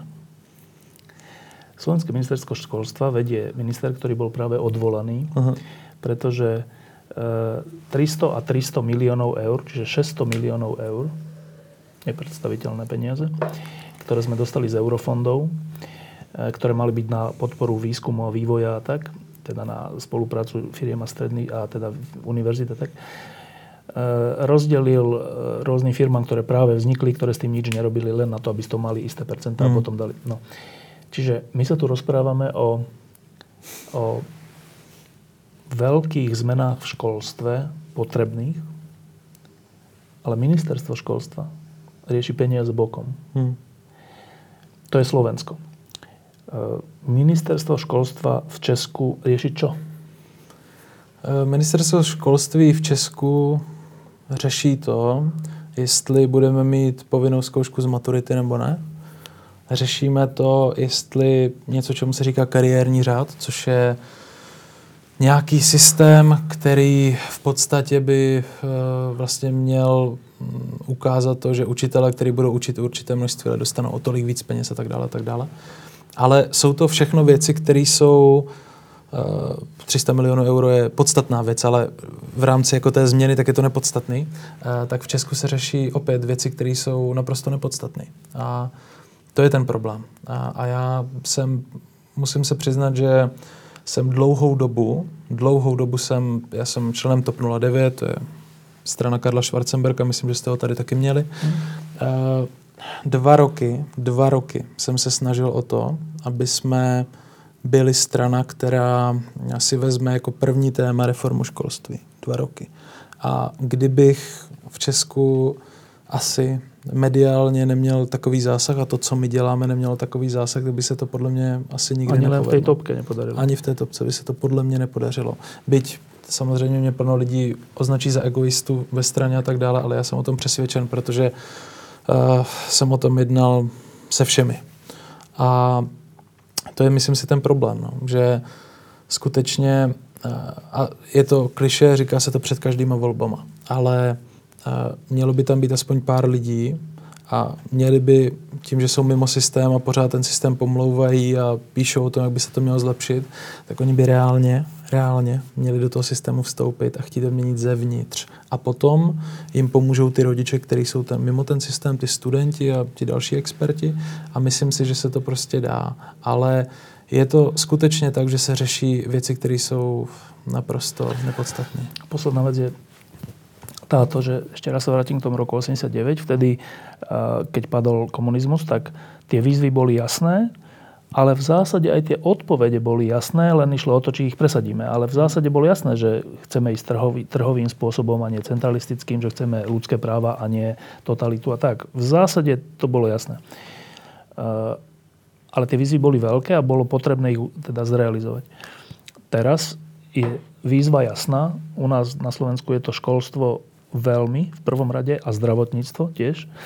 E, je to jasné už Což roky. je taky mimochodem segment, který se velmi privatizuje no. a bude se privatizovat. Je to, dál. že tieto výzvy sú jasné a teraz je otázka. Podarí sa nám to, ako v roku 89 prelomiť a prevaliť aj cez, te, cez to, tú neochotu úradníkov systému zotrvačnosť?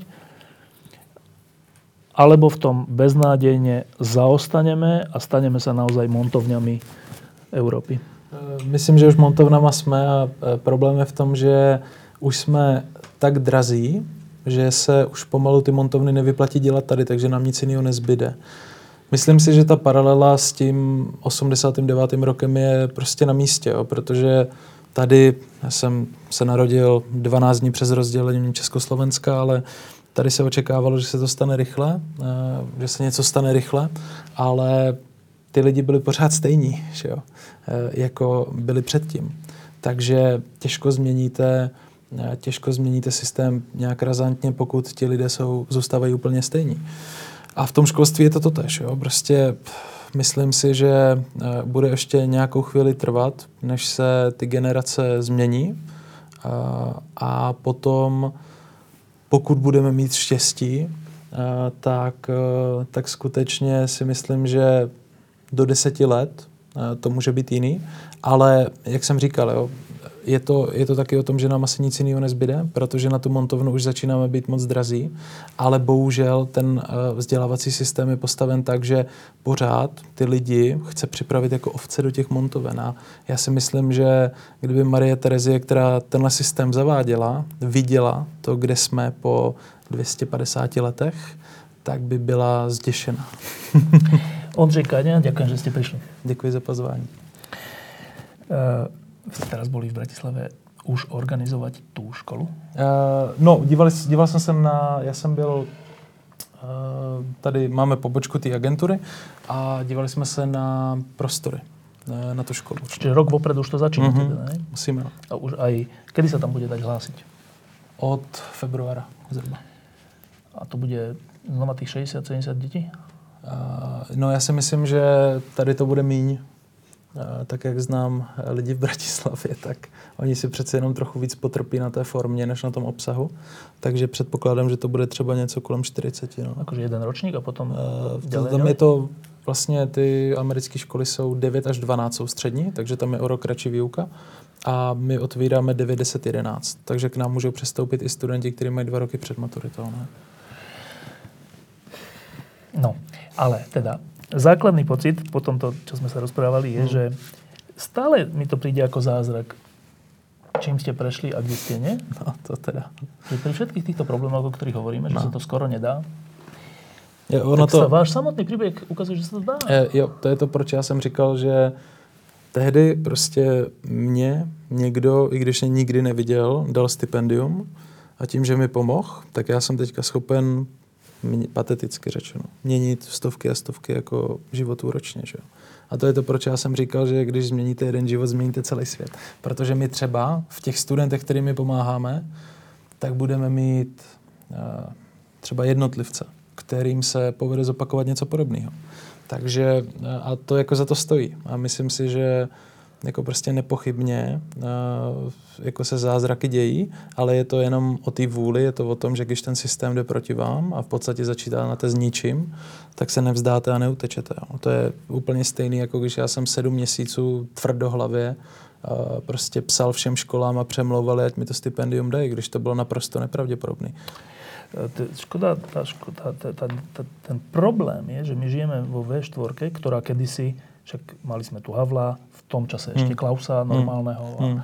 reformného a ďalších, Valensu a, a, a Orbána v tom čase ešte, akože tak, že, že to, to tak slubovalo, že tak my s tou skúsenosťou komunizmu, zničujúcou, ale v niečom užitočnou, že vieme ako nie, že, že dokonca sa vtedy hovorilo, že či ne, nemôžeme niečím prispieť akože západu v tom, ako, ako tú spoločnosť nejak postaviť a ako ju spravovať, tak po tých 20 x rokoch, špeciálne na Slovensku, v Maďarsku, vo V4, uh, je taký pocit takého regresu, že tá V4 hmm. vlastne ide proti takým veciam, ktoré by mali byť, hmm. ktoré by mohli byť príspevkom hmm. západu ako takému. Hmm. Tak to je asi vaša ťažkosť teraz hmm. v tomto pláne, že, že pôjdete proti celej tej mentalite tohto priestoru. Hmm. Asi? Hmm. Hmm. Asi jo. No. Ale zase to je o to lepšia výzva, ne?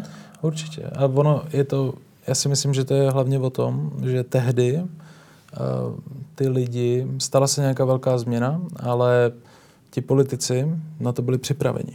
Protože oni tu změnu reálně dělali, oni definovali ten systém, ale ty lidi neměli s tou změnou zkušenosti. Neměli zkušenost s tím, kam oni sami chtějí směřovat. Oni to nevěděli.